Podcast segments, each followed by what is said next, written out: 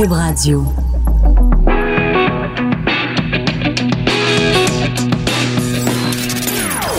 Des opinions bien à elle. Sophie Durocher. Son franc-parler ne laisse personne indifférent. On n'est pas obligé d'être d'accord. Bonjour tout le monde, c'est Sophie Durocher en ce splendide jeudi 21 mars 2019. En fait, je commence l'émission en vous disant bonjour, mais je devrais commencer l'émission en vous disant bonjour, hi. Pourquoi?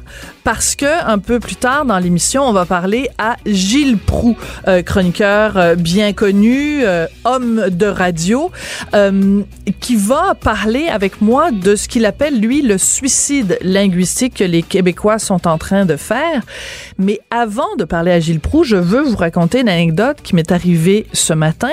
J'aime bien parce qu'il y a une compagnie de café dans mon quartier j'aime bien le matin aller me chercher un petit déjeuner avec mon petit café commande à l'auto. Ben oui, je suis ce genre de fille-là qui fait des commandes à l'auto pour son petit déjeuner. Et ça fait des semaines et des semaines que je vais dans ce commerce-là et que je suis systématiquement accueillie par un bonjour hi. Là, et je, à chaque fois, je dis à l'employé, ce n'est pas bonjour hi, c'est bonjour. Si vous vous rendez compte que je parle anglais, que je vous réponds en anglais, pas de problème, passez à l'anglais, mais ne m'accueillez pas avec un bonjour hi. Et ce matin, la goutte qui a fait déborder ma tasse de café, j'ai décidé de mettre ça sur Twitter et de m'adresser à la compagnie en question en disant, là, ça suffit, ça va faire. Et justement, j'ai envie d'en parler avec Gilles Proux, chroniqueur au Journal de Montréal, Journal de Québec.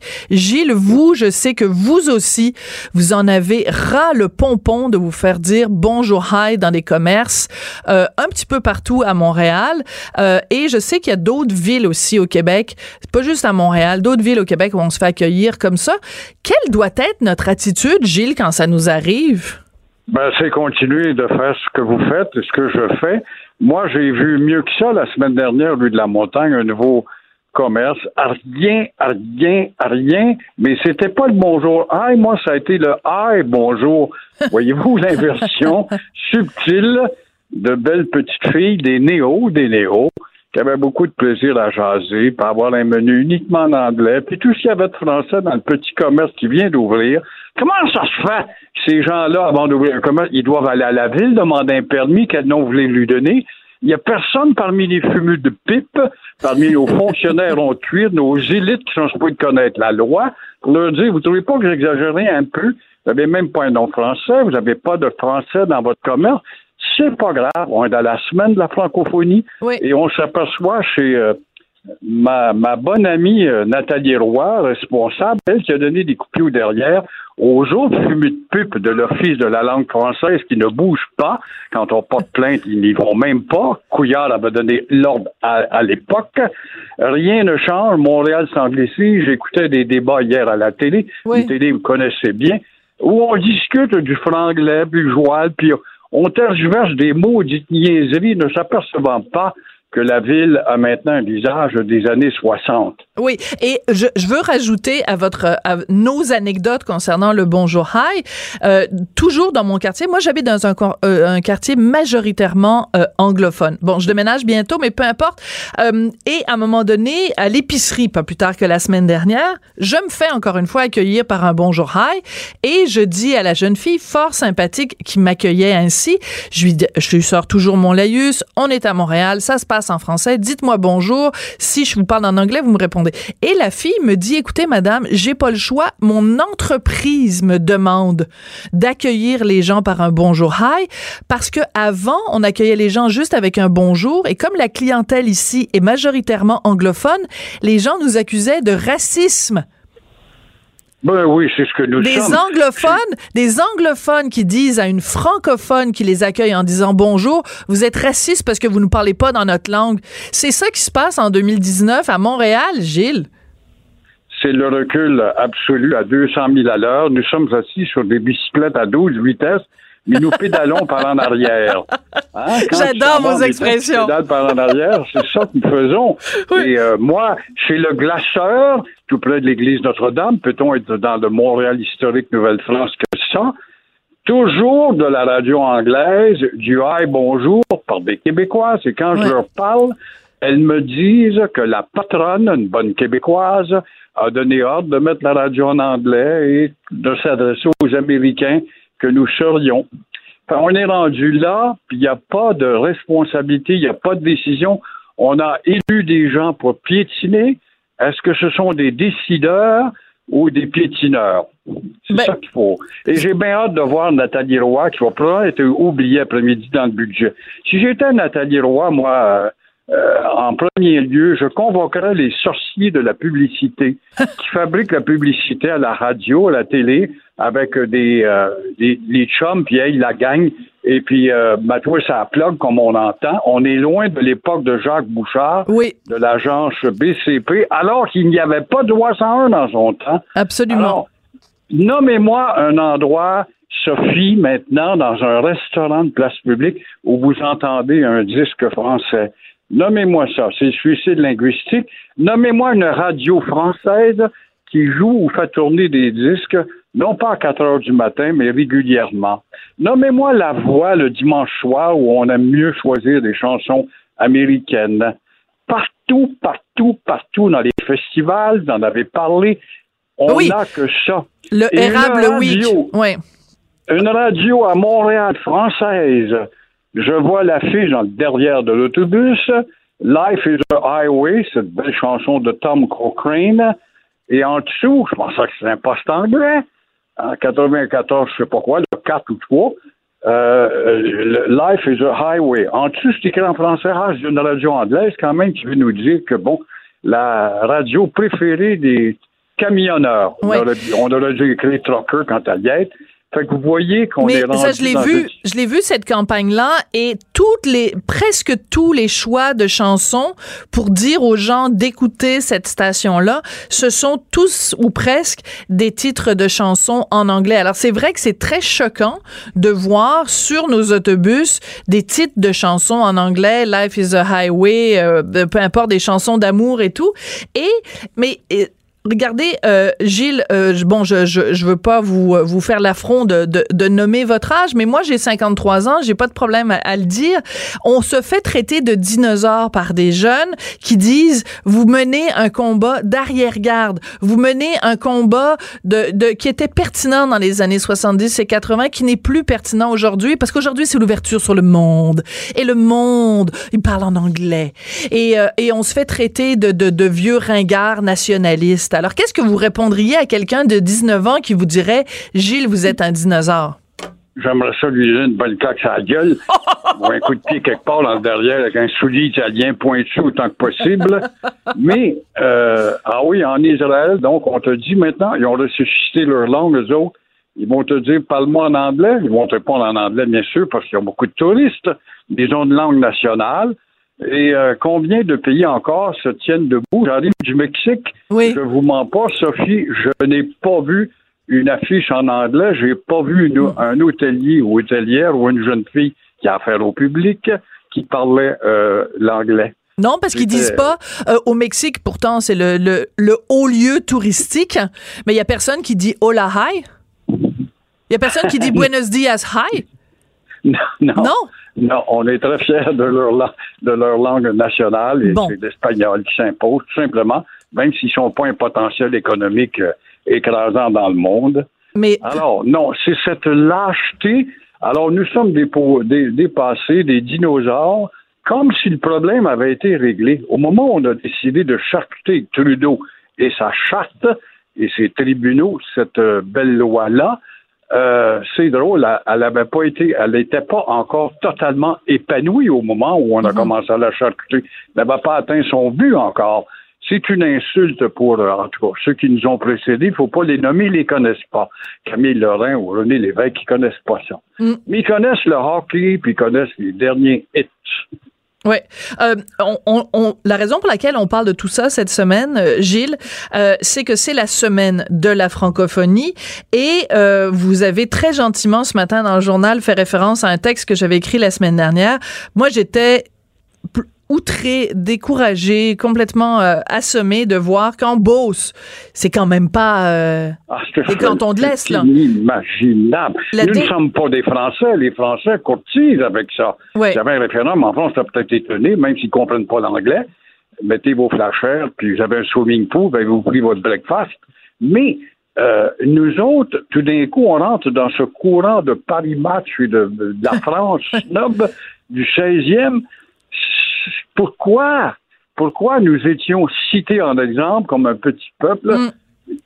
d'à peine minuscule en Amérique du Nord qui a décidé de lever la voix et défendre sa culture de 450 ans. Faut croire que c'est pas assez vieux. Oui. Alors, je veux, je veux juste euh, euh, finir donc la, la référence. Euh, Destination Beauce, qui est l'organisme qui s'occupe évidemment du, du tourisme, d'amener les gens de l'extérieur de la Beauce à, à découvrir euh, toutes les richesses culturelles et, gastronomiques de la région. Ils ont décidé de faire une semaine consacrée à l'érable où dans des restaurants, des chefs avaient préparé des plats entièrement euh, où enfin l'érable était pré, prédominant. Ils ont décidé d'appeler ça érable Week. Mais, mais quelle idiotie. Qui, quel est le fonctionnaire qui a dit, qui a pensé que ce serait malin, un, fumeux de pipe, comme vous dites? C'est qui le fonctionnaire payé par euh, euh, le, gouvernement de la Beauce ou, je sais pas, la, direction régionale du tourisme ou quoi ou qu'est-ce, qui a dit, on va appeler ça Érable Week? C'est où, il est où le problème avec le mot semaine? Depuis quand le mot semaine ne, ne, ne, n'est plus, n'est plus valable, n'est plus prépondérant? C'est ça, c'est de voir que ce sont des élites qui décident ça. Elles n'ont pas lu, elles n'ont pas connu 1977. Elles n'ont pas connu tout le combat, l'affranchissement des Québécois à un certain moment donné. Elles n'ont pas connu nos chanteurs qui se sont battus, nos artistes qui se sont battus. Euh, je, je comprends plus rien, cette amnésie générale qui nous a atteint si rapidement et collectivement. Euh, fait qu'on est un peuple à part, un peuple de ding et dong. On n'est rien d'autre que ça. Est-ce que c'est ça que nous voulons, voulons devenir dans l'histoire du Québec? Un peuple d'Elvis Gratton. C'est ça. Mais il y a des gens, par contre, pour faire l'avocat du diable, Gilles, il y a des gens qui affirment que, au contraire, la situation du français s'améliore au Québec. Au contraire, on parle beaucoup mieux français qu'on parlait avant parce que, justement, dans les années 70, on disait le windshield, on disait, euh, oh, tout notre, beaucoup, beaucoup de notre vocabulaire était en anglais et on a appris collectivement à utiliser le mot juste en français. C'est pas parfait, mais c'est euh, beaucoup de linguistes justement disent que on parle beaucoup mieux le français maintenant qu'on le parlait dans les années 70, euh, que dans les années 70, il y avait une élite qui parlait bien français, alors que maintenant, c'est la majorité de la population qui parle mieux le français. Qu'est-ce que vous répondez à ça? C'est épouvantable d'entendre des enneries de la sorte. Les linguistes, ce sont des intellectuels assis, assis dans des chaises hautes avec la bavette autour du cou, mais qui ne vont pas chez euh, le peuple, bien sûr un intellectuel assis fait moins de chemin qu'un connard qui répond les conneries du linguiste. Alors, dans ce sens-là, je n'en reviens pas d'entendre ça. Il n'écoute pas la radio qui n'exige plus une qualité de français pour être embauché. Moi, j'ai connu une époque avec Roger mm. et les patrons, disons, on devait engager un tel. Et là, les patrons se disent ça, oui, mais il parle pas assez bien français. Aujourd'hui, si tu parles trop bien français, on te prend tout de suite, on prend n'importe quel va nu-pied en autant qu'il est vulgaire et il parle comme le peuple. Euh, il ne voit pas les annonces publicitaires, ils n'entendent pas. Euh, ils n'entendent pas le monde du hockey pour voir si c'est tellement amélioré que ça. C'est pas vrai. C'est au contraire, on institutionnalise une langue qui est le franglais. On a des artistes qui gagnent chèrement leur vie avec ça. Et le joual qui euh, est devenu maintenant acceptable partout. Oui. Et, mais je dirais que on a une responsabilité collective. C'est-à-dire que vous avez nommé les publicitaires, vous avez nommé euh, certains artistes et tout ça. Mais je regarde, par exemple, la façon dont nos politiciens s'expriment.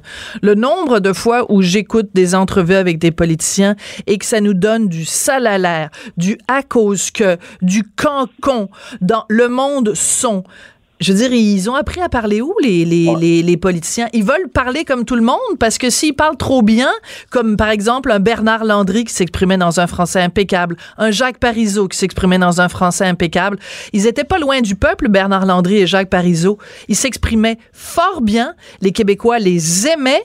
Mais aujourd'hui, les politiciens, je sais pas d'où, euh, où ils ont, dans quel bois de Cracker Jack ils ont, ils ont appris leur français, mais c'est lamentable. Vous avez raison. Puis les, élites et même les avocats, des fois, entre deux, deux mouvements de caméra dans un palais de justice ou euh, les médecins qui parlent mal, qui parlent mal.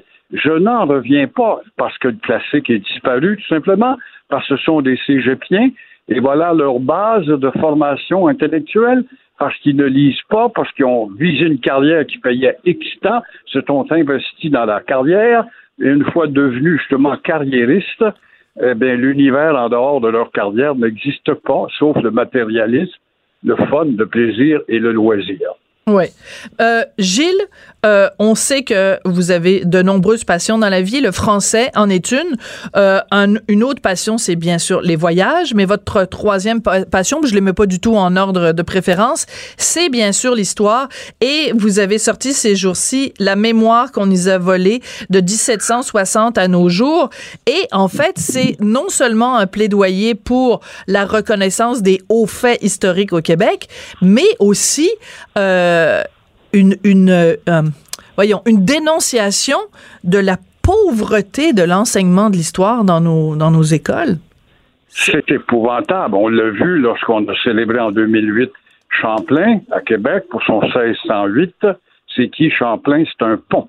Alors, on l'a vu à maintes reprises et euh, il y a deux ans, c'était Maisonneuve, pas plus que ça. Quand on avait un maire, donc l'élite, qui n'a pas prononcé deux fois le mot Jeanne-Mance ou Maisonneuve durant les festivités, ça vous donne une idée de la pauvreté et du recul systématique. Alors, dans ce sens-là, oui, je suis un espèce de fou qui s'accroche encore à l'idée de dire Hey, vous êtes fiers, vous avez des gens qui ont été bien, qui ont fait des choses. Apprenez donc leur histoire, mais c'est bien limité. Ça va être 15, 20 000 personnes peut-être. Puis parce que le ministère ne s'y met pas, parce qu'on ne veut pas enseigner aussi, parce qu'il y a de la bipolarisation dans notre histoire. Pierre Lemoyne d'Iberville, qui a cassé la gueule aux Anglais, jamais subi une défaite pour pas parler de ça. Mais il faut dire, avec nos joueurs de tambour, de la gauche, que Dollar des Ormeaux, c'est un voyou, il a volé un sac de sel, ma genou, c'était grave. Dans le fond, c'est vrai qu'au Moyen-Âge, c'était grave. Et euh, ou encore mon calme était sous, quoi qui était arrivé en retard, au plein d'Abraham. Toutes ces insanités qui puis les filles du roi sont des prostituées, ces insanités qui se répandent et s'institutionnalisent. On a volé le territoire aux Indiens, ce qui n'est pas vrai. Euh, on a tenu 200 ans de temps grâce à eux autres. Oui, ben vous savez que euh, Valérie Plante, je ne sais pas si elle le fait elle systématiquement, mais euh, j'ai assisté à quelques des discours publics de Denis Coderre, puis ça commençait tout le temps par nous reconnaissons que nous sommes sous un territoire mohawk non cédé et toutes sortes de de de, de, de oui, puis qui ont été corrigés par les historiens, puis ils continuent encore. Nous avons une mairesse qui ne, elle ne sait que ricaner, puis elle est diplômée d'une université ontarienne, a été élevée dans une mentalité ontarienne, a été élevée à la frontière de l'Ontario. Elle n'a pas vu ça, elle, le mouvement indépendantiste, puis René Lévesque, puis l'apprentissement. Elle n'a pas vu ça, cette femme-là. elle arrive à la tête de Montréal parce que c'est une joueuse de tambour. Elle est de gauche. Alors là, gauche élitiste s'en est occupée pour la faire élire. Et c'est ce que ça nous donne maintenant comme représentation. Et elle n'a pas encore sorti, et ça, ça fait trois ans qu'on lui demande, depuis qu'on a inauguré le CHUM, la statue de Jean-Olivier Chénier à qui elle doit la démocratie qui lui hum. permet de dire des inepties. Et euh, Alors, on nous dit toujours qu'on est en train de la nettoyer. Ah, ça fait trois ans qu'on l'a enlevé pour la construction de l'hôpital et on ne le remet, on remet pas la statue de Jean-Olivier Chénier. Mais peut-être qu'il lui arriverait la même chose qui est arrivé à Johnny McDonald. Euh, donc, euh, vous savez, cette, sa, sa, statue qui est située place du Canada à Montréal, qui a encore été vandalisée pas plus tard que ben, qu'hier. Euh, donc, et euh, il y a un mouvement donc euh, uni contre Johnny McDonald. ça s'appelle McDonald Must Fall et on affirme que Johnny McDonald Donald était un suprémaciste blanc. Ce qui est vrai parce que son ami Brodois, qui n'était pas tant ami euh, Georges-Étienne Cartier avant de mourir, à Londres convoque la presse et dit Méfiez-vous de Johnny, il n'aime pas les Canadiens français. Il l'a prouvé quand on a pendu Louis Riel, quand même que tous les chiens de Canadiens français, après, il va finir au bout d'une corde. Rien que ça, ça méritait justement une condamnation. Mais là, je vois derrière ce mouvement-là soit des Amérindiens ou des Anglos sont un peu plus éclairés pour s'apercevoir que cet homme-là n'a pas été le grand esprit de la démocratie et du partage des pouvoirs comme on devait le faire avec la Confédération. Mais on peut reprocher un certain nombre de choses à Johnny McDonald, mais sans aller jusqu'à euh, vandaliser des statues ou euh, faire ce genre de d'action. Est-ce que c'est le genre d'action que vous condamnez ou au contraire vous trouvez qu'il faut que jeunesse se passe puis que c'est correct aussi qu'il s'exprime de cette façon-là? Ben, c'est une façon d'exprimer, de stigmatiser la population qui est tellement indifférente et anesthésiée, à savoir, parce qu'en posant ce geste, s'il y avait des journalistes qui pourraient élaborer d'autres choses que la gazette pour dire c'est des fanatiques, probablement des Québécois ou des séparatistes qui ont fait ça, de, de dire voici qui était Johnny McDonald, ne vous demandez pas pourquoi on va badigeonner son visage, couper sa tête. Ça permettrait d'élever un peu la connaissance. Mais c'est sûr que je ne suis pas pour la vandalisation des monuments, mais on y goûte régulièrement, nous autres aussi. La statue de Jacques Cartier sur le pont Jacques Cartier à l'entrée de l'île Sainte-Hélène est constamment badigeonnée par qui, je ne sais pas, mais ça fait partie des routines. Peut-être quelqu'un qui est fâché justement que Jacques Cartier soit venu euh, ici, euh, comme dans la chanson de Charlebois, Cartier, Cartier, euh, si t'avais navigué au plein cœur de l'été, aujourd'hui on aurait des palmiers sur la rue Sainte-Catherine. Peut-être quelqu'un qui était cœuré de l'hiver puis qui dit Cartier, qu'est-ce que t'as fait là? Gilles, je veux pas qu'on se quitte sans mentionner le fait que cette semaine au Franc-Tireur à Télé-Québec, on a diffusé une entrevue que Benoît Dutrisac, qui est aussi mon collègue ici le matin à Cube, que, que Benoît a fait avec vous. Et j'encourage vraiment tout le monde à aller euh, retrouver cette entrevue-là sur le site de Télé-Québec parce que Benoît a fait une sacrée belle entrevue avec vous. Euh, vous parlez de votre rapport avec la mort, de votre relation avec votre fils et en plus, vous nous apprenez que vous avez été un don que vous avez euh, côtoyé, pour parler en termes élégants, des centaines et des centaines de femmes que vous avez connues charnellement. On va, on va vous appeler Don Giovanni Prou maintenant, là. Ben, comme je disais, je suis pas Brad Pitt mais euh, j'ai eu l'occasion de cotiser. J'ai eu mon démon du midi qui s'est prolongé jusqu'à ce que je rencontre Bianca. Mais il y a l'âge aussi, puis les pilules qui rentrent en ligne de compte. Les pilules? La petite pilule bleue, vous êtes rendu là? Non, on est pilules pour le cœur. Ah, OK. Ah, OK, vous m'avez fait peur, là. Non, mais tout ça pour dire que Benoît a vraiment bien fouillé dans, dans mon passé, qui est recherchiste. Et, fait une entrevue euh, humainement différente, en tout cas, les échos que j'ai eus ce matin. Tout à fait. Parce qu'on me voit rien comme un bagarreur, toujours enragé, ce qui n'est pas le cas.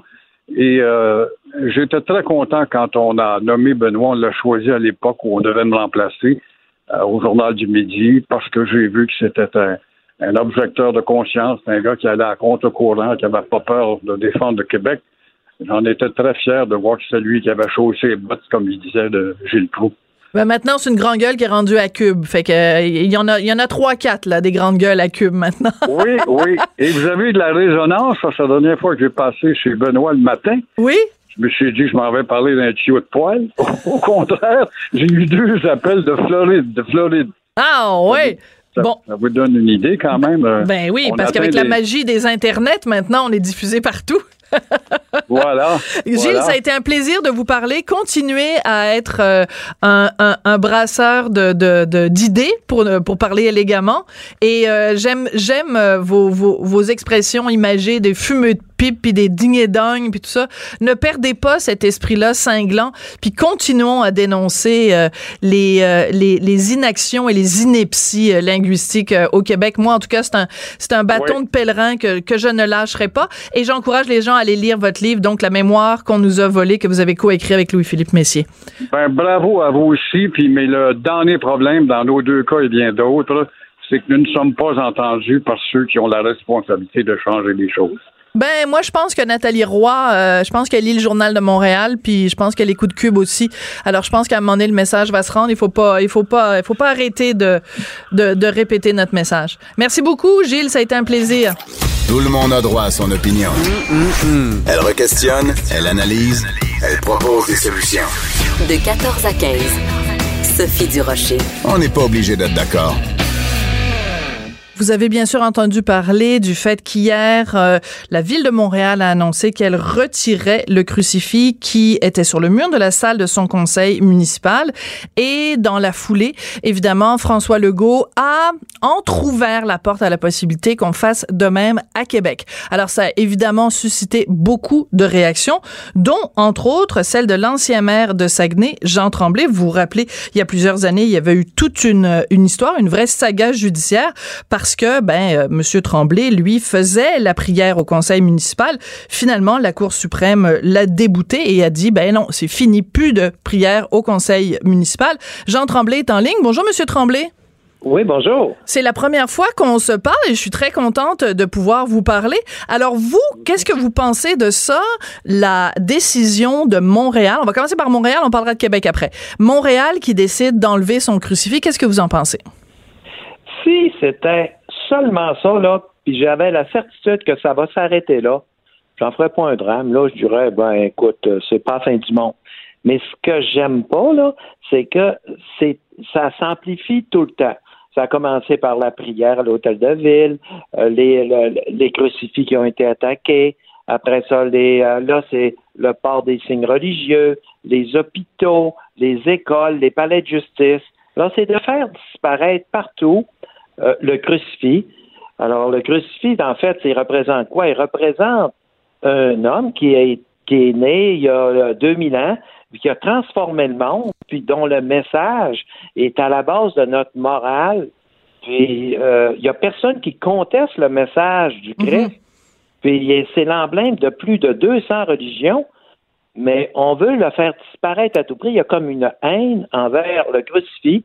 Puis là, on attaque plus particulièrement l'Église catholique parce que c'est celle qui est la plus puissante, là. Mais c'est pas ça, ça serait une religion protestante, il ferait la même chose. Alors, euh, je trouve que c'est déplorable, puis je trouve qu'on se laisse aller. En plus de ça, c'est notre histoire. Quand Jacques Cartier est arrivé ici, il n'a pas planté un drapeau, il a planté une croix. Et les Français qui sont venus au Québec, c'était pour défendre la croix, c'était pour l'évangélisation, mhm. même Maisonneuve. C'était pas Fontainebleau, il venait évangéliser Marie de l'Incarnation, Jeanne Mance, oui. Euh, Marguerite Bourgeois. Tout Monsieur Tremblay, Monsieur Tremblay, la croix qui euh, trône en, qui trônait à l'hôtel de ville de Montréal, c'est pas la croix de Cartier, c'est pas la croix de Maisonneuve, c'est pas la croix de tous les personnages historiques que vous avez nommés. C'est une croix qui a été mise là en 1937 à la demande d'un des conseillers municipaux qui voulait que euh, rappeler aux conseillers municipaux le serment qu'ils faisaient parce que à l'époque, on euh, quand on devenait euh, conseiller municipal, on prêtait serment euh, à l'Église catholique. Donc, si le crucifix est le symbole d'un serment qu'on faisait, euh, un serment religieux, puisque le serment religieux n'est plus là, est-ce qu'on ne devrait pas justement enlever le crucifix, puisqu'il sert à vous à rappeler à des gens un serment que les gens ne font plus? Mais c'est pas, il représente pas le serment. Lui, il avait beau avoir, il a bien beau avoir dit ça, mais la, croix, c'est la croix. Vous me dites que ça ne représente pas la croix de Jacques Cartier. C'est la même croix. Il n'y a pas deux croix. Chaque croix n'a pas une signification différente. Mais c'est parce que vous vous dites, vous vous dites que le fait d'enlever le crucifix, c'est parce qu'on euh, on haït Jésus. Vous avez dit ça, vous avez dit c'est de la haine ben envers le crucifix. Ben, vous avez dit la haine envers le crucifix. Mais est-ce que j'aimerais qu'on s'entende d'abord sur les termes. La raison pour laquelle on enlève le crucifix, c'est dans un souci de neutralité religieuse. C'est des concepts que vous devez très bien comprendre puisque vous avez fait toute cette bataille judiciaire pour reconnaître votre droit de faire la prière euh, au conseil justement municipal de Saguenay. Bon, la neutralité religieuse, c'est très simple. C'est de dire l'État ou ses représentants doivent être neutres. Donc, ils peuvent pas être, euh, ils peuvent pas se présenter comme étant ni catholiques, ni juifs, ni athées, ni agnostiques, ni rien. La, leur religion ou leur croyance religieuse n'ont pas à intervenir dans le cadre de leur exercice, dans l'exercice de leur fonction. C'est ça la neutralité religieuse. Ah, toi, mais je sais pas d'où vous prenez ça. Mais c'est tout le monde. Euh, j'entends ce que vous dites là, là régulièrement. C'est pas ça pantoute. Ah non? Quand on parle, pantoute, mais je, je trouve tellement que le monde est mêlé, là. C'est pas ça pantoute. Être neutre, là, c'est d'accepter toutes les croyances, incluant l'athéisme, et de permettre à chacun d'avoir les croyances qu'il veut avoir. Quand vous dites on peut pas, pensez-vous que moi, comme catholique, quand je prenais des décisions, je prenais pas des décisions qui étaient basées sur mes croyances, sur mes convictions? Tout le monde, celui qui est athée aussi, prend des décisions euh, euh, sur ses croyances. Et Mais personne questionne vos décisions. Personne questionne vos décisions. Ce qu'on vous reprochait à l'époque, c'était de faire une prière au début du conseil municipal. Là, ce dont on parle, c'est d'enlever un crucifix qui représente une religion. Non, euh, quelle religion que ça représente? Ben, la religion catholique. Pantoute. Le crucifix, c'est seulement religion. Ça représente plus de 200 religions. C'est pas seulement les protestants, les orthodoxes, les religions protestantes, il y en a une multitude. Mais non, mais ça représente un homme qui est venu ici et qui nous a passé un message il y a 2000 ans le Christ, quand il est venu. Oui, mais tout le monde lève le Christ. Il n'y a personne qui remet en question le fait que Jésus a ben, été quelqu'un d'extraordinaire qui a dit ne faites pas aux autres que vous voulez pas que les autres vous, euh, les autres vous fassent. Qui a prêché l'amour de son prochain. Mais personne, il n'y a personne qui veut enlever le crucifix parce qu'on n'aime pas Jésus, monsieur, monsieur Tremblay. Ben, mais c'est quasiment son portrait. C'est ça. C'est qui le gars qui est sur le crucifix? Ben, c'est le Christ. C'est Jésus. Ben oui, ben, mais. C'est pas le pape. C'est pas le pape c'est pas un prêtre, c'est Jésus. C'est lui qui est le premier. D'abord, si on est en 2019, là, c'est à cause de lui. Il a transformé le monde. Il est arrivé avec un message extraordinaire, un message d'amour, de pardon. Mais il n'y a personne qui conteste ça? Personne ne conteste, ça. Quand, on dit je veux plus te voir la face, là, de toi, je n'en veux plus te crucifier, qu'est-ce qu'on fait dans ce temps-là? Mais il y en avait, il y a une époque où il n'y en avait pas. Avant 1937, il n'y en avait pas de crucifix. Puis euh, le, Québec se portait très bien. La ville de Montréal se ah! portait très bien. Euh, on n'avait pas besoin d'avoir un crucifix pour avoir des valeurs euh, judéo-chrétiennes de, d'amour de, son prochain. On n'a pas besoin d'avoir un crucifix sur le mur. c'est moi, non. Là, là ben, quand vous, dites on n'a pas besoin d'avoir le crucifix, là, j'ai jamais dit ça. J'ai jamais dit ça. J'ai commencé en vous disant que si le crucifix partait, puis ça, ça restait là, je serais bien d'accord. Moi, je n'en ferais pas un drame. Ce qui arrive, c'est qu'on le fait le faire disparaître de partout. Il n'y a pas seulement le crucifix. Qui parle de le faire disparaître de partout? Ben, regardez, là. Et, ils l'ont enlevé dans les écoles. Il parle de l'enlever. Dans les hôpitaux, il y en a à peu près. les écoles, c'est normal, Monsieur Tremblay. C'est normal de les avoir enlevés des écoles puisqu'on a ah, déconfessionnalisé. On a con... normal. on a déconfessionnalisé les écoles. On a déconfessionné les écoles. Vous êtes au courant de ça, qu'on a déconfessionnalisé les écoles? vous, me, me laissez pas parler, là. Mais non. Vous avez toute la journée pour parler, là. Parce que les fois que je vais parler, vous me coupez la parole. Vous avez toute la journée. Quand je vais fermer le téléphone, non, vous en rajouterez, ça me dérange pas. Mais quand, euh, laissez-moi répondre, laissez-moi parler un petit peu, là. Je peux bien croire que vous n'êtes pas de mon avis, puis vous avez le droit. Vous faites beaucoup pitié, vous faites beaucoup pitié, M. Tremblay. Allez-y. Alors, c'est, je vous pose une question simple. Qui, en ce moment... OK, allez-y. Moi, je vous dis que des crucifix, on veut les faire disparaître, c'est un par un. On s'aperçoit, là, qu'il y a un mouvement qui veut, qui veut faire en sorte qu'on ne veut plus voir de crucifix en nulle part. Il y en a, c'est, ça fait partie de notre histoire. Moi, je vous dis que le Québec, le crucifix, c'est important, c'est notre emblème. Je vous ai dit que Jacques Cartier est arrivé et avait planté un crucifix, que nos, les premiers Français qui est arrivé ici, c'était à cause de ça. Mhm. Que notre drapeau, vous savez que le drapeau du bien Québec, c'est bel et bien un crucifix qu'il y a dessus. Oui. Hein, alors, tout ça, alors on va le faire disparaître aussi. Moi, je dis. Il n'y a personne qui parle d'enlever la croix, ni ben sur le Mont-Royal, ni sur le drapeau. Bon, ben, madame, je vais vous dire une chose. Il n'y a personne qui parlait de l'enlever non plus à l'Assemblée nationale il y a un certain temps. Il n'y a personne qui parlait. Ça fait des années qu'on parle de ça. De l'enlever à l'hôtel. Des années, mais avant, là. Mais non. mais ça fait. La, la commission Taylor-Bouchard en parlait. Oui, ben c'était pas 100 ans, là. Il y a personne qui parlait de l'enlever à l'hôtel de ville. Qui parlait de l'enlever à l'hôtel de ville la, la semaine passée? Personne ne parlait de ça. Ben, ben, ben, voyons donc. Ça fait des années au Québec qu'on parle d'enlever le crucifix depuis qu'on a justement eu la commission. Ben oui, il y a plein de gens qui disent, ben, il y a plein de gens qui disent que ben, dans le mouvement. Ben là, c'est parce qu'on, je sais ah, pas, on doit pas lire les mêmes journaux. Là, je vous trouve un petit peu. Ben moi, je vous trouve agressif aussi. Ben oui, mais je suis obligé de répondre à ce que vous dites, là. Je suis obligé de me comporter un petit peu comme vous me parlez. Mais de la manière que vous me parlez, là, on dirait que vous. Laissez-moi. J'ai des idées différentes de la vôtre. Ben oui. On n'est pas obligé d'être d'accord. On n'est pas obligé d'être d'accord, mais apportez-moi des bons arguments. Ben, vous pouvez peut-être trouver que les miens sont pas bons, mais je trouve que les vôtres, ça vaut pas cher non plus. Ben, Alors, c'est parfait. je pense qu'on se vaut, là. Bon, On- on est d'accord pour pas être d'accord. Mais, Bon, c'est ça. mais c'est parce Mais que vous m'avez appelé pour ça, là? Ben, je vous ai appelé Parce pour avoir votre opinion. interviewé depuis hier après-midi, c'est plus relax que ça d'habitude quand je parle euh, en Ben, radio. si vous êtes pas, si vous êtes pas habitué à vous faire brasser, ça c'est pas, c'est pas mon Bon, problème. non, vous là. dire affaire, j'ai été brassé pas mal. Bon, ben là, je pense Oui. que vous allez survivre à ça. Entre ça, puis Oui. faire une entre, euh, puis aller chez le dentiste, vous faire arracher des dents, qu'est-ce que vous préférez? Pourquoi, pourquoi je dis là? Je suis Mais non, mais je sais pas, vous jouez la victime, là, comme quoi, je sais pas, là, vous euh, avez l'air de trouver non, que c'est pénible de répondre à mes Moi, questions. C'est mon point de vue. C'est mon point de vue à l'effet que la croix, c'est important, que ça fait partie de notre histoire. Oui, mais Et ça répond pas à la question. Foi comme moi, ceux qui ont la foi comme moi, là, ben pour eux, c'est important de conserver des crucifix aux endroits stratégiques comme ça. Maintenant, ils vont l'enlever, puis ils vont en enlever d'autres. Je le sais, ils vont enlever celui de l'Assemblée nationale, ils vont en enlever d'autres. À un, à un moment donné, ils vont peut-être même parler du drapeau du Québec. On pense pas ça, mais dans cinq ans, dans dix ans, vous, allez, vous saurez me le dire.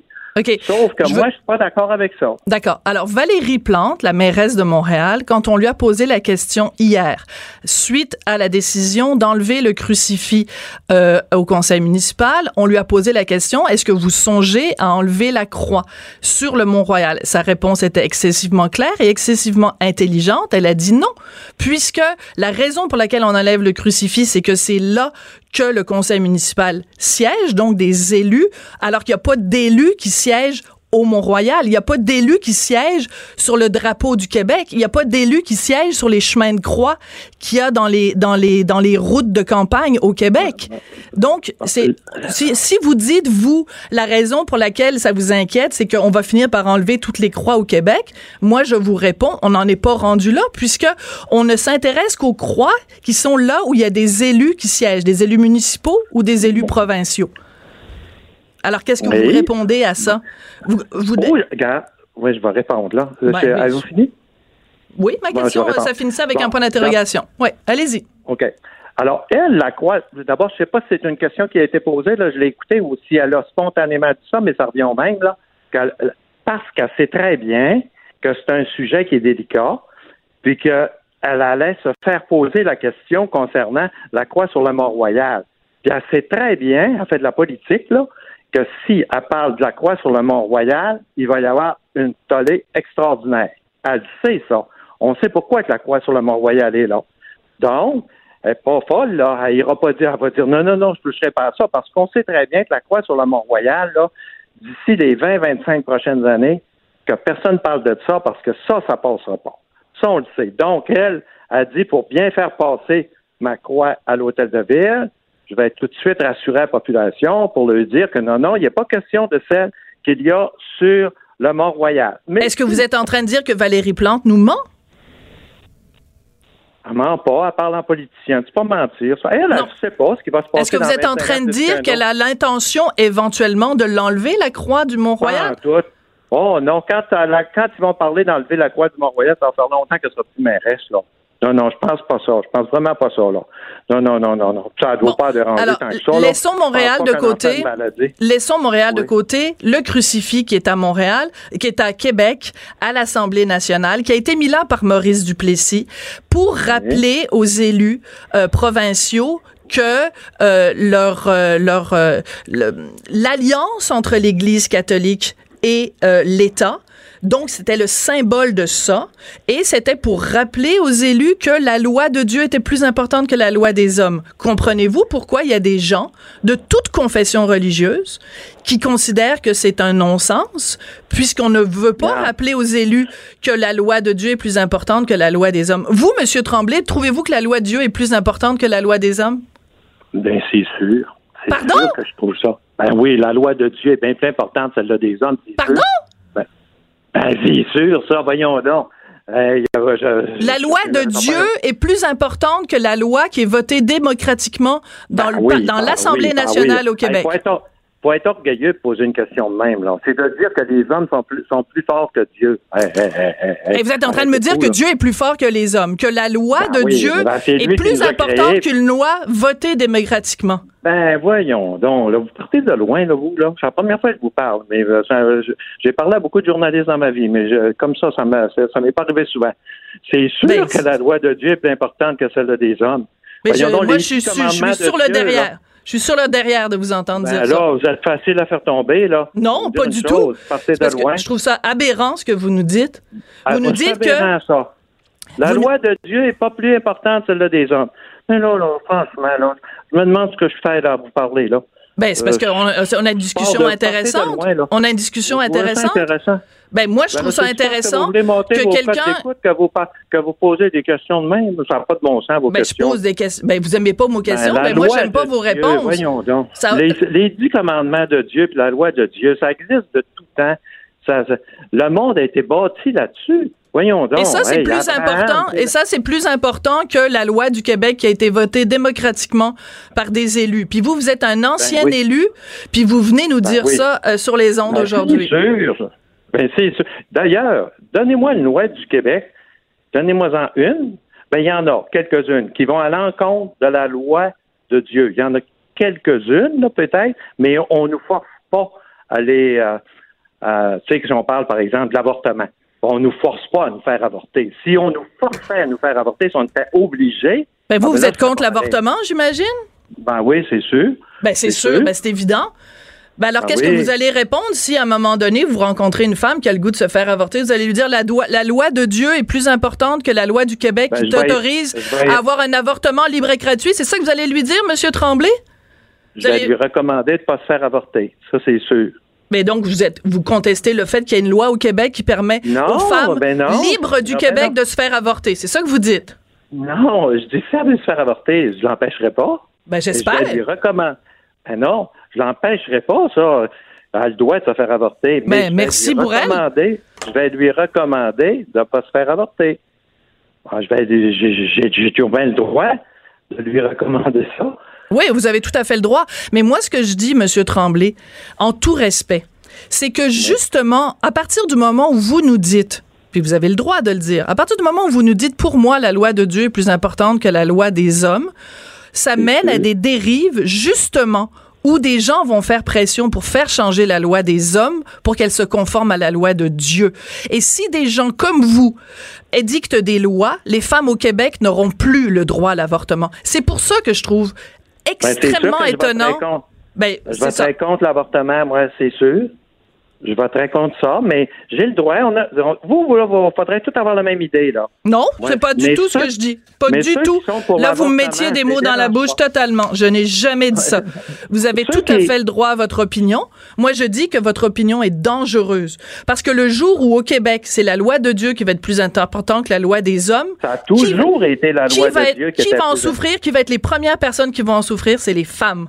Parce que la loi de Dieu, comme vous l'appelez, les femmes, les hommes, les, ça n'a pas de rapport. C'est là que les femmes vont souffrir plus que les ben, hommes. Vous venez de nous dire que, que vous êtes contre l'avortement libre et ben, gratuit? l'avortement, ça, ça touche un peu les, femmes.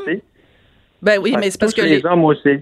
Ben oui, mais ça, ça, j'ai pris un exemple là, qui a peut-être plus, mais il y a des exemples qui touchent les hommes aussi. Ah oui, mais vous connaissez beaucoup d'hommes qui se sont fait avorter? D'une affaire de femmes. Donnez-moi un gars qui s'est fait avorter. Non, mais moi, un gars qui s'est fait avorter. Ben, le gars qui a, conçu le bébé, il est aussi responsable que la femme. Oui, mais c'est pas lui qui subit l'avortement.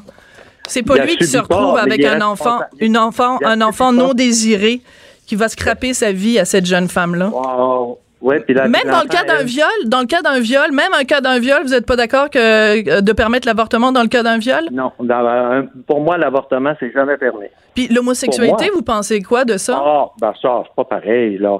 Euh, un, homosexuel, c'est dans sa nature, ça. on peut pas empêcher ça, là. On peut pas condamner ça non plus. Voyons donc. Condamner un homosexuel, c'est, ça serait euh, même pas intelligent, là. OK. Puis, euh, y a-tu d'autres affaires où la loi de, ah, des hommes contredit la loi de Dieu? je fais pas le tour, là. Je fais pas le tour de tout ce que je pense. Puis d'abord, je me perçois bien que j'ai une, interview qui est un peu spéciale. Ah, mais oui. une chose. Oui, mais moi, là, je, je pour en revenir à la croix, je trouve que c'est l'escalade là, que j'aime pas. C'est qu'on commence, puis là, ça finit plus, ça commence, ça, ça ne finira plus, cette affaire-là. Ben, je, je, respecte votre opinion, mais je me demande où vous prenez cette idée d'escalade, parce qu'on parle toujours bien juste d'enlever un crucifix, et en spécifiant qu'on ne touchera pas à la croix du Mont-Royal. Fait que si vous voyez, vous, un complot, un vaste complot de haine du crucifix au Québec, moi, je suis désolée, je le vois pas, puis vous m'avez pas vraiment donné d'argument pour me convaincre du contraire. Fait que ah, c'est ben, comme ça. Je suis sûr que je vous convaincrai pas. Ben, vous, pourriez essayer, par contre. Vous pourriez essayer. J'interviens pas pour vous convaincre. J'interviens pour donner mon idée. Parfait. Euh, Monsieur Tremblay, Monsieur Tremblay, j'aimerais beaucoup qu'on reprenne cette conversation à un autre moment donné sur un autre sujet, même si vous aimez pas mes questions. Euh, même si vous trouvez que vous êtes fait brasser. Moi, vous dire, je suis habitué de parler avec des journalistes. C'est rare que j'ai une journaliste qui est agressive de même. Là, ben, c'est parce que vous me dites des. Vous, ben, je vous lâche pas. Ben, j'espère que je vous lâche pas. Mais quand. Pas parler comme ça. Quand vous étiez, quand vous étiez maire de Saguenay, là, puis qu'il y avait des opposants, puis des gens qui voulaient euh, vous amener euh, toute la saga judiciaire. Ah J'en ben, ai vu des pires que vous. Ben, parfait. Il y en a vu des pires que vous. Je vous dis pas que vous êtes la pire. Ah, mais parfait. C'est c'est pas une euh, c'est pas le genre d'interview que je trouve agréable. Je trouve pas ça agréable de parler d'une façon agressive comme ça. On a des idées différentes. je vous place devant vos contradictions, Monsieur Tremblay. Je vous place. pas de respect, j'aime pas ça. Ben, je vous place devant vos contradictions, Monsieur Tremblay. Et moi, j'adore argumenter avec les gens quand les gens ont des bons arguments. Dans ce cas-ci, je trouve que vous en avez pas des très bons. Et euh, votre déclaration. Ça votre pas respectueux. Ben, ben, j'ai les arguments que j'ai, là, mais j'ai pas des bons arguments. C'est parce que vous pensez d'une façon différente et Parfait. vous voulez pas, mais c'est correct, là. Ben, je vous donne la bénédiction. Je vous dis, euh, vous direz trois Ave Maria, ça va bien aller. Le gaz, c'est ridiculisé. Non! C'est parce qu'il faut que je m'en aille, il faut que je quitte. Alors, j'essaie de trouver une façon. Vous n'avez pas besoin de quitter sur ce ton-là. Là, regarde, c'est pas mieux que quand vous avez commencé. Quittez gentiment, quittez en disant je vous remercie pour votre entrevue, puis on se parlera un autre jour. Pas besoin Mais c'est comme ça que j'ai commencé. C'est comme ça que j'ai commencé, puis c'est vous qui avez dit euh, que vous aimiez pas l'entrevue, mais je m'en allais là, je m'en allais vous dire merci, puis à la prochaine fois. Oui, bon, ça, la ah, prochaine fois, je suis c'est ça. Oui, c'est ça. Les, femmes, il faut que ce soit gentil, puis il faut que ce soit ben, fin. Merci beaucoup. Tranquille avec les femmes. Bon, parfait. Merci beaucoup. OK, c'est parfait. Merci beaucoup. Au revoir. Bon, bye-bye. On n'est pas obligé d'être d'accord, mais on peut en parler. De 14 à 15. Sophie Durocher. On n'est pas obligé d'être d'accord. Cube Radio. Alors, il y a une vidéo qui a beaucoup, beaucoup fait jaser hier. C'est celle de l'influenceur euh, PO. Attends, j'ai un trou, un trou de mémoire. P.O. Baudouin. P.O. Baudouin. C'est parce que je suis comme ébranlé Il y a, P, il y a PL Cloutier, il y a P.O. Baudouin. oui, c'est ça. Faut, oui, oui. Donc, c'est quoi la mode chez les influenceurs? Mais c'est, en fait, c'est qu'on est la génération des non composés. Ces gars-là ont mon âge. Voilà, puis, euh... Exactement. Alors, on parle avec Thomas Leblanc, qui est chroniqueur pour Urbania et animateur du podcast d'humour LGBTQ Chosen Family. Donc, on revient sur cette histoire qui a beaucoup fait jaser hier. P.O. Baudouin qui euh, s'est fait voler son portefeuille en voyage et qui veut prendre un taxi avec une carte de crédit prépayé, c'est pas trop clair. Euh, et là, il se filme en train d'interagir avec un pauvre chauffeur de taxi. Et ça a fait, ça a créé vraiment tout un brouhaha parce qu'il est assez méprisant puis assez, euh, bon, c'est, vraiment le, un choc. Et moi, je regardais ça aller puis je me disais, un, quel personnage narcissique? Et deux, quel personnage plus que narcissique, je dirais nombriliste? Est-ce que tous les influenceurs sont nombrilistes comme ça, Thomas Leblanc? Euh, je, je, pense pas que les influenceurs sont nombrilistes, mais l'Internet, moi j'ai un rapport amour-haine avec l'Internet. et c'est pour ça que j'ai accepté de venir aujourd'hui parce que moi j'ai à peu près le même âge que ce gars-là. Je travaille aussi dans les médias. Puis en même temps, je me dis il faut il faut vouloir se mettre en, vedette, il faut avoir un certain côté narcissique, puis ça ça vient avec un manque d'humilité. Puis moi c'est dans la vidéo ce qui est ressorti pour moi c'est le manque d'humilité. Mm-hmm. C'est comme s'il pensait que, que, que que la terre lui était due, qu'on avait euh, qu'on devait lui lui dérouler un tapis rouge parce que sa carte cadeau ne, ne fonctionnait pas et le manque d'intériorité ou mm-hmm. de il se voyait comme pas aller un peu dans le ridicule, un peu c'est un peu puis après ça, ça il s'est fait ramasser sur internet. Donc il y a comme cette espèce de dynamique-là où ça, le boomerang lui est revenu vraiment en pleine face. En pleine face. Moi, ce que quand je regarde aller les influenceurs qui euh, se photographient sur Instagram en portant telle marque de souliers, qui se photographient quand ils vont manger dans tel restaurant, qui font des vidéos d'eux quand ils participent, la moindre affaire, c'est comme ils sont, ils commencent à croire à leur personnage tout ce qui m'arrive est intéressant parce que tout ce qui m'arrive est commandité, puis moi, je vais vous dire quoi penser de telle affaire, de telle chose. Donc, ils finissent par se croire. Il y a une dimension de, de performance. Tu sais, on parle souvent de, le, du genre. Dans la théorie du genre, le genre est performé, mais le, la performance peut s'appliquer dans plein d'aspects de la vie. La performance s'applique quand on fait une entrevue à la radio. la performance, mais la performance sur Internet, c'est... Tantôt, je m'amusais parce que moi, je le suis pas, P.O. Baudouin, puis euh, ça fait plusieurs années. Je, on se connaît pas, mais ça fait plusieurs années. Je me souviens quand il était barman, puis ah. il était mannequin à l'époque. Puis je me souviens d'un gars qui, qui voulait le spotlight, puis c'est super correct. Ça arrive, on veut tout, on veut tout briller dans ce qu'on fait, puis c'est bien correct. Mais je me souviens de tout ça, puis là de le voir arriver à une forme de but. Je pense que le gars il veut, il veut de la visibilité, il veut, mhm. il veut animer, il fait des tapis rouges, des trucs comme ça. Puis qu'il soit arrivé là dans son espèce de performance, dans le personnage inventé, moi ça me fascine complètement. Donc, c'est un succès à ce niveau-là. Ben, euh, parlez-moi en bien, parlez-moi en bien, mais parlez-moi. Ça dépend. C'est que là, par exemple, j'étais sur son fil Instagram hier, puis je voyais qu'il avait déjà travaillé avec Coca-Cola, par exemple. Mais tu sais, moi, si j'étais Coca-Cola, j'apprécierais pas du tout que le gars à qui j'ai donné des milliers de dollars euh, en fait, c'était de l'intimidation qu'il faisait avec le chauffeur de taxi. Il dit au chauffeur de taxi, euh, Monsieur, voyons donc, j'ai une carte, elle marche pas, ben c'est pas mon problème. Mais, ça, c'est intéressant. Tu parles d'intimidation. Moi, je dirais pas jusqu'à dire c'est de l'intimidation. Je pense que c'est juste un, euh, petit fraîchier, un manque de jugement. Un manque de jugement. Par contre, euh, après qu'il y a eu cette vidéo-là de P.O. Baudouin, il y a plein de gens qui ont fait, qui ont créé un, un, mot-clé, bon, faire comme P.O. Baudouin, etc., C'était très drôle, un des deux Denis Drolet. Un des deux Denis Drolet, d'accord. Mais tu sais, quand il y en a un qui le fait, deux qui le fait, mais quand tu as 8500 personnes sur euh, les médias sociaux qui font du PO Baudouin bashing, je me dis, attendez deux secondes, vous êtes en train de dénoncer un gars qui a fait qui a pas été fin avec euh, un chauffeur de taxi. Mais là, attendez deux secondes. Et là, vous vous mettez à 8500 personnes pour lui taper dessus avec un marteau.